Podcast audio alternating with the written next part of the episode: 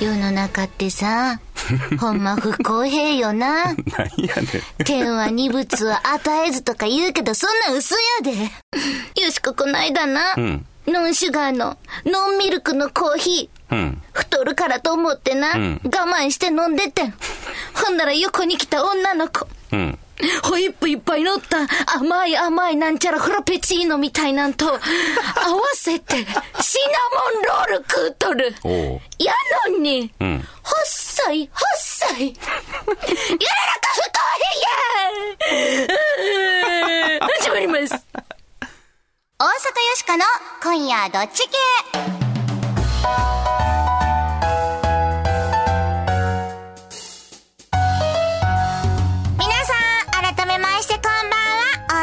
よしこです。こんばんは、平田誠二です。ほんま何このよしこの努力。こんな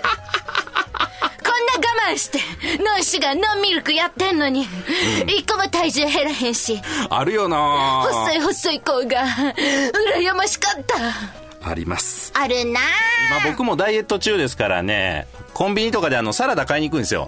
そしたら横にね、牛炭焼き弁当みたいなの上に、いなりとか置いててさ、もう米米じゃん。見たらさ、もう玉山鉄人みたいな感じの、シュッとした感じやねんか。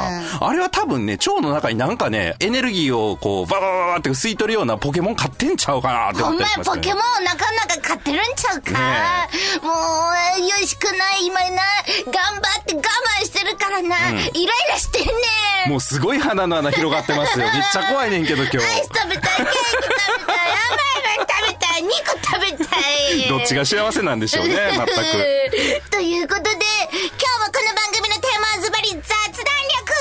はい。雑談力が上がると恋人ができる仕事がうまくいく人間関係も良くなると、まあダイエットにね、ちょっと効くかどうかわかりませんけれども人生いい方に変わってまいります。今日も雑談力上げてまいりましょう。そしてよしこは、大阪を良くするアイディアを次々に思いつくために作られたロボットです。はいこの人人間じゃありませんそうや、よしこはアイデアを思いつくためにいっぱいエネルギーを取らなくちゃいけないんだそうそうそう。別にスタイルとか求められてないから。うん、甘いもて変わりまして、私、平田誠二と申します。普段は IT コンサルタントという固めのお仕事をさせていただいておりますが、何の因果かこの番組ではロボットのお相手役として明日から使える雑談のテクニックお伝えしていきたいと思います。ちゅうことで、日曜日のひととき、よろしくお付き合いくださいませ。大阪よしこの今夜どっち系。この番組は、貨物、バス、タクシー、総合運輸企業、東洋運輸グループの提供でお送りします。どうもトラックよ。どうも工場です。えらいでかい機械作ったんやね。ご注文がありましてね。でもどうやって運ぶの？うわ考えてなかっよし来た。ほなそういうトラック連れてきたるわ。たあるやそんなん。すごく小さなものからすごく大きなものまで。株式会社東洋運輸がお届けします無茶ぶりドッジボール。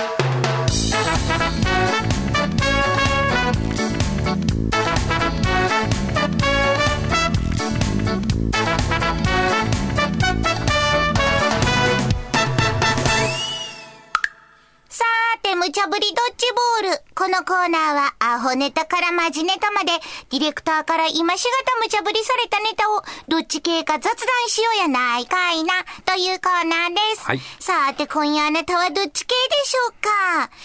メッセージいただきました。ありがとうございます。この間放送しました、裸でご飯を食べるレストランについて大反響でございました。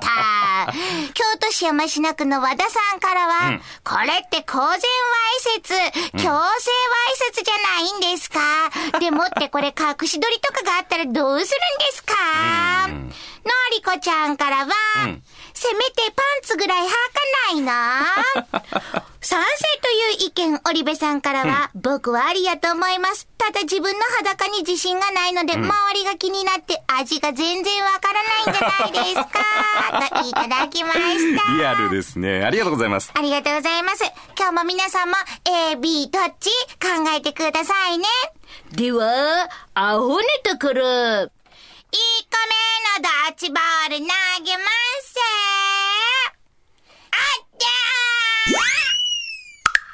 今、母親と異常に仲のいい新型マザコンが急増中。マザコンっていうのは昔ドラマで冬彦さんって言ってはったけど。あ知ってるで、んずっとあなたが好きだったっていうドラマやな。だいぶ古いドラマですけど冬ね。彦さんが、ん木馬に乗ってゆらゆらゆら、怖い 怖い怖い怖い怖い。野際陽子さんがお母さんやったな。そうそう、そんな感じですよね。私もそう思ってたんですが、最近のマザコンはちょっと事情が違うようです。皆さんよくご存知の旧来型の冬彦タイプのマザコンっていうのは、ええ年やのにまるで幼い子供のようにね、甘える人と子離れしない親というようなステレオタイプなんかがありますが、今のマザコン様っていうのはですね、もうちょっとマイルドというか、緩い感じみたいです。友達みたいな感じだということみたいなんですよね。母親と息子で旅行に行ったりとか、記念日にプレゼント送り合ったりとか、ええうん。もう少しこう、なんというか、お互い、まあ、独立してるというか、親友のような感じと表現する方もおられるようです。まあ、今、高校生とかね、大学生ぐらいの人と、バブル世代のお母さんぐらいの人の中には、このような、ママっ子男子みたいなタイプの人が広がっているということのようです。うーん。まあ、仲悪いよりね、いい方がいいとは思うんですけど、皆さんこういうのいかがでしょうか？ちゅうことで、えほら、平戸さんのおっしゃる通り、仲が悪いより母親と息子、仲がいいのはいいことじゃございませんか？ねえ、よしおちこれ旧タゃん。イプやうちも仲良しよね。クソババア。あよしおちゃんよしおちゃんあ私は納得でございますわよ。はあキモうん。ママっ子男子なんじゃそれ。んえちゅうか、そんな人恋愛なんかできへんのと、じゃん。恋愛したとしても、嫁に行くこっちの身考えてそらそうな。やりにくい。うちマジ無理。納得なんかできません。AB、あなたはどっち？うーん。これ僕はね、マザコン結構周りにめっちゃいたんですよ。あ、そう。おかんに毎日日記書いてるやつとか言ってましたからねいや。ー、お母さんと交換日記今日は平田くんと遊びましたって、え、自分何書いてんのみたいな 高感じです校生ぐらいで。お前大変やなっていう。あ いや、本当にね、そんな感じだったんですよ。あ、そう。これは旧タイプなんでしょうね、多分ね。ママっ子男子っていうのは、ん割とイケメンっていうか、かっこいい子とか、おしゃれな子とかも多いみたいやん。うん。これね、構造は変わってないような気がするんだよね。うん結局僕の周りにいたマザコンっていうのも、その親の期待に応えようとして、その、なんだろう、真面目に振る舞ってるっていう感じはあったんですよ。今の親御さんが、こう、子供に期待してるのって、多分ちょっと垢抜けてていけてるっていうところも、期待してるから、それにすごい強調してるんじゃないかなと思うんですよね。えーそれは平田さんもう考えが古いわ。あそうなんこの世代はもうな、平田さんの世代とは違う、ニュータイプやねん。ロボットに言われてもな。やっぱりファミリーっちゅうのもな、時代によって変わっていくわけや。うんだから今までのお父さんお母さん、こう、あの、波平家族みたいなさ、あ、サザエさんの家族か。何家族ってなん？だ みたいなイメージとやっぱりもう変わってきとるわけよ、これ。ああ、そうですか。そう。で、このタイプの人たちはきっと、そういう概念もあんまりないねん。なんちゅったら、期待に応えなあかんとか、そういうのもあんまりないような気がするわ。ほんまに、あ、友達みたいな。いや、なんかさ、その、友達だよねって言って、本当はこう、もう少しこう、ぶつかり合ったりとかしないといけない人間関係ってあるじゃないですか。多分、親子とか、それこそ友達もあるじゃないですか。そういうところをなんかお互い触れたくないから逃げてるような気もちょっとするんだけど、え、そういうのが古いのかな？うん、古い。え、マジ？なんでこんなロボットにこんなん言われなあかんの？いや、それの考えが多分な、もう昭和やねん、きっと。確かに昭和生まれやけど、平成育ちやけどな。もう平成育ちのコーラはな、もう男女平等で育ってきて、例えば出席簿を呼ぶときもさ、ああ。もう男女もう混合や。なるほど、確かにそれはそうだよね。あほんで一人っ子の子も多い。それからシングルマザーのうちも多い。まあ、多様ですよね。せやろ多様や。昔のイメージとはきっと感覚がちゃうんやわ。さあ、ポップなところ決めなあかんで。はいはいよしこはありあり。ええ納得です。仲がええな、もうええやん。うーん。まあね、育児放棄されるよりは全然いいと思うんですけど、なんだろう、なんか大切なものが何か一個ね、どっかに置いてきちゃってる気がするんですよね、僕は。古いのかな ?B で。続いては、マジネタ。2個目のドッジボール投げます。ピッでお騒がせのポケモン GO で命が救われたと感動の声。はい。任天堂のポケモン、ポケットモンスターという1990年代の後半にですね、一世を風靡したゲームがございました。当時はゲームボーイというね、白黒の小さな画面で遊ぶゲームでしたが、これが先月元 Google のエンジニアたちの手を借りて、スマートフォンの世界に再び舞い降りてきましたということで大騒ぎになっております。なぜあんなに大流行しているのかというと、まずこのゲーム、主人公の操作が画面やボタンを押す形じゃないんですよ。普通のゲームってこう、主人公をね、操ってやるじゃないですか。このポケモン GO は自分が実際にスマホを持って街を移動することで画面上のキャラクターも連動して動くんですよ。これが新しいんですよね。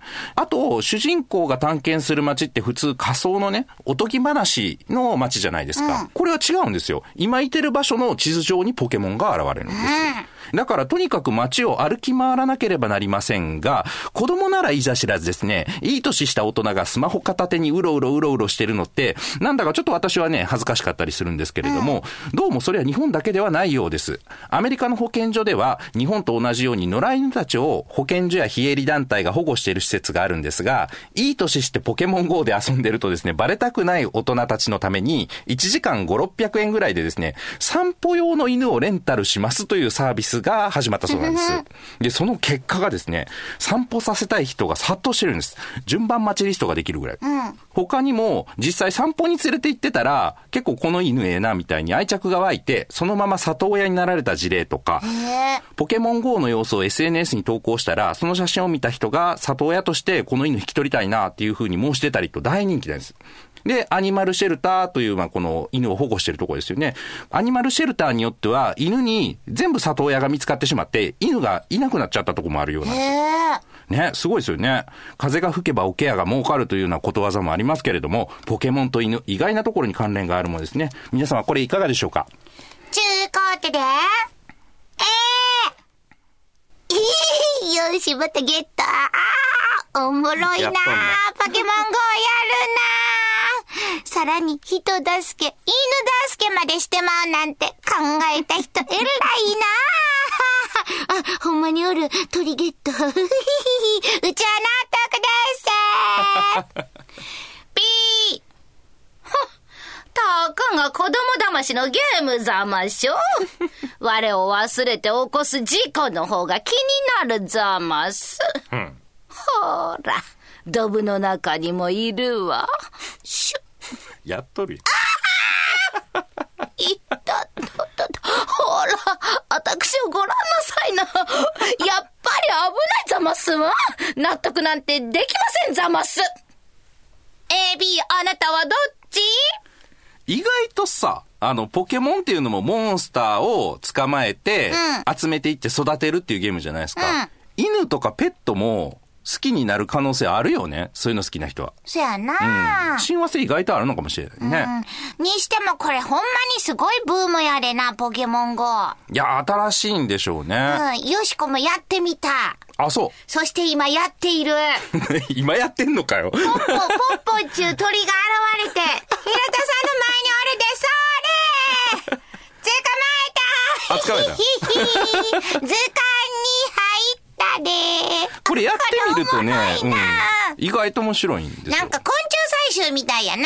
うん、そうね。斬新なゲームやんな思うけど、そうそうそうこれがせやけど、この里親制度んにうまいこと繋がった、うん他にもいろんなことできそうじゃない？これで。なんか早いよね、しかし、アメリカの人って。このね、えっ、と、お話が出てきたのって7月の終わりぐらいなんですけど、ポケモン GO が出てから2週間ぐらいでこういう取り組みやって成功してニュースになるところまででしょ？うん。すごい動き早くないですか？ほんまやな。かたや日本だとあれでしょ？由緒ある寺の中にポケモンなどはけしからんとかあるわけでしょ？まあ賛否両論あるからな、歩きスマホの問題とかがあるから。そうそう。こういういいところに関してはあんまフィーチャーというか、あの、注目されないよね。そやけどこれさ、ポケモンが集まるとこに人がみんな集まってくるわけやから、ほんまこれをうまいこと使ったらな、なんかこう、わからんけれども、また新たなものになっていきそうやんかいな。そうですね。ざっくりしとるけど。いや、でも実際にはあの、マクドナルドさんとかはね、ゲームと提携したりして、え、そうなん？やってはりますからね。あちゅうことは、そしたらマクドナルドにみんなが集まってくるってことになるもんな。もしかしたらね。せやけどこれいろいろなものにこう、なんか良きも悪きも使われそうな気がするからどうなっていくんやろうっていう気もするけど、ん何しかでも散歩に使われたらこう犬はめっちゃ歩かされんやろな。指名とかあんのかな？いや、どうやろな。よう出る犬とかやったら1日40キロぐらい歩いてたりするんちゃうの？もう、はぁ、言うてかもしれん。ポッポなんだから決めなあかんね。そうですねいやー、よしこはこれは、うまいことをメリットな部分を何かとハイブリッドさせたらええと思うわ。ええ納得。いいもんじゃないの？これって。うん。悪いことも出てくるのかもしれないけれども、いいこともあるものっていうのは、いいもんじゃないのかな？ただいいことだけのものやったら、もうみんな使ってるやろ、多分。っていう気はするんですよね。このポケモン GO を使って、例えばシャッター街の商店街とかをですね、こう活性化させるような、ほうほうということをもっとこう速いスピードでですね、こう流行ってるうちに考えていったらいいんじゃないかなと思ったりします。A で。さーて、無茶ぶりドッジボールのコーナーでは、あなたのご意見もお待ちしています。今日のお題、母親と異常に仲がいい、ママっ子男子には、納得、納得できへん？ポケモン GO で救われた命のお話には、納得、納得できへん？さーてあなたはどっち系でしょうか？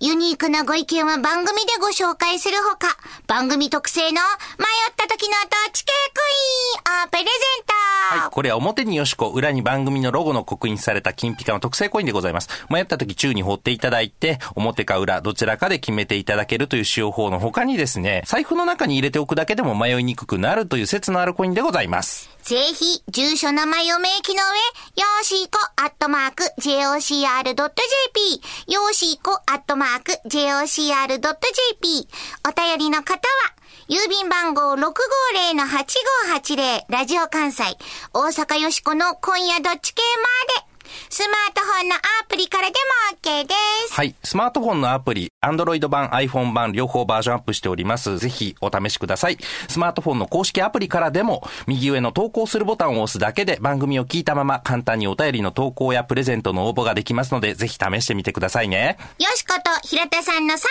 ンが入ったステッカーもただいまプレゼント中です。あなたのご応募、お待ちしています。ポチほな行くか。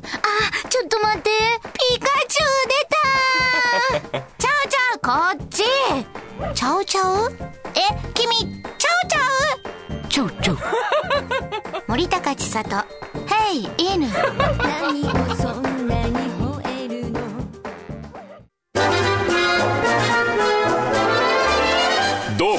バスです。どうもカラオケです。今日のお客様はボリビアから。みんな好きな曲歌ってやさすがにボリビア民謡はないやろララララライラライラライランランラララララえあるんかいかいかいか私通信カラオケですね。ん意外にハイテク。東洋ふれあいバスは歌声を乗せて走ります。全日本雑談研究所ここは恋愛仕事人間関係を飛躍的に向上させる雑談力養成のための研究所。あなたを幸せに導く雑談ノウハウを毎週一つずつ紹介していきます。さーて平田さん今回の雑談ノウハウは？はい。今回は認知不協和のすすめというのをやります。なんじゃそりゃ。心理学の用語なんですけれどもね、人の心理っていうのは結構面白いもので、雑談でも理屈の通った話よりも、えー？どういうことなん？っていう話の方が盛り上がったりしますよね。例えば、仕事のできる人が昇進するのは当たり前って言われてますけど、実は仕事のできない人の方が昇進が早いってご存知でしたか？とかね。えなんで？仕事のできる人は自信家が多くて上司の嫉妬を買ってしまうんですよね。そうなんやあるでしょハレーション中ですかね。で、だからちょっと抜けてた方が昇進が早いんです。ほら、こういう逆説ってとっても効果的だし説得力ありますよね。今の例題やったな。聞き入ってもうたわ。でしょ？これを心理学では認知不協和と言いまして、あこう人間の認知というものにですね、一種の錯乱を起こすという、まあ混乱させるんですよね。で人間ね、あの、混乱した状態のままいるっていうことは結構難しいので、なんとか安定をさそうとして想像力が生まれたりとか、相手の話を聞こうというふうに、こう相手のペースに合わせていくという。えーまあ面白いというふうになっていくわけですね。だから雑談が盛り上がるというこういうテクニックでございます。ほうほう。いや、これぜひ皆さんも覚えておいてくださいね。さあ、ほな、ぼちぼちエンディングやで。今日はな、うん母親と非常に仲がいいママっ子男子 と方か、ポケモン GO で救われた命のお話、ございましたがとかありましたが、うーんうーん大阪よしこの今日の大阪を良くするアイディアピンポン出ましたざますあ、ざますやって。ポケモン GO! 大阪のためにゆっくりをするアイディアこれはね、今求められてますでしょうからね。そう、ポケモン GO はいろいろな社会現象を起こしてるで。歩きスマホとか事故とかトラブルとかそういう面もあるけれども、今日話したみたいに、ワンコの里親探しとかいい話もあるんやんか。ちゅうことは、いい面をもっと作りたいやん。そうですね。悪いことだけじゃないですからね。そこでよしこは考えた、それが、ポケモン略して、ポケマス制度、どんな制度ですか？ポケマス制度は55歳以上がメインターゲットであります。えー、中高年という感じですか？そうやねん。なぜかというと、意外やね。まあ、中高年、それから高齢者になってくると、だんだん外出が億劫になってくる。うーん、なるでしょうね。うちの親もそうやな。とか一人で住んではる人なんか余計さ、もう今日誰とも喋ってへんわ、とかな。ありそうありそう。だんだん孤立していく。寂しいやん、そんなん。ちょっとそういうね、社会問題にもなってますけどね。そんな時には外に出ようポケモン GO で確かにそうやね。中高年の方、まあもしくはそれ以上の方にポケモン GO をおすすめすると、外出する機会とかも増えるでしょうしね。友達とかもできるかもしれませんもんね。ポケモン仲間とかできるんちゃう？あれ？オタクもですか？みたいなね。そうそうそうそう、ほんで一緒にさ、こうウォーキングしながら、ポケモン探すと、でウォーキング仲間でありポケモン仲間であるみたいな新しい出会いもね、ありそうですよね。そうこれでさ10キロとか20キロとか歩くようになったらもう足腰もシャキシャキしてさ。運動不足にならへんから、これ、健康にもすごいいい影響を与えそうだから、めっちゃいいやろ？結果医療費の削減にもなりそうし、なんかあの、あれですね、国保とかがやってそうな、やっても良さそうな感じしますよね。せやけどな、ただそれだけじゃちょっとやりがいありませんで、うん、まあね。ポケマス勲章を出します。あー、なんか表彰してもらえるんだ。ポケモン全種類を集めると、ポケマス勲章がもらえて。あこれもらえたらすごいでー。こう若い世代の人からリスペクトが集まりそうな気がしますよね。おじいちゃんマジすっげえ神谷。俺まだこんだけしか集められてへんのに全種類持ってる。ちょっと教えてほしいわ。とかな。おじいちゃんのポケマス勲章を祝う食事会とか、催されたりするんでしょうね、これね。あとどこどこの公園に行ったらマスターがおるらしいで。ありそう。扇町公園のあの木茂ってる奥の方に、おじいさん座ってて、あいつやで、とかね。わしがマスターじゃ。教えてほしいか。もう門下が10人ぐらいおんねん。そうそうそう。であの iPad 何台も持ってんねん。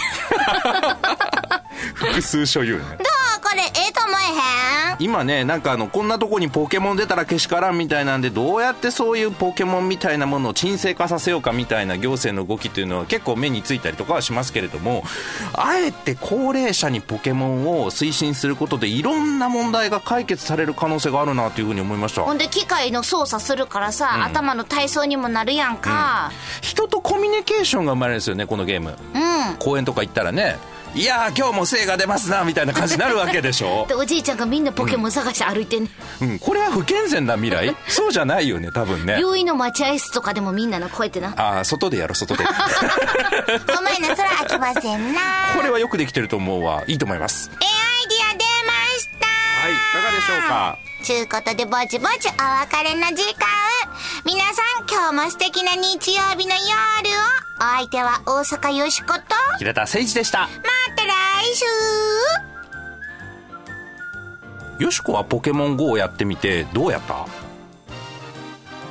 想定外。大阪よしこの今夜どっち系この番組は貨物バスタクシー総合運輸企業の東洋運輸グループの提供でお送りしました。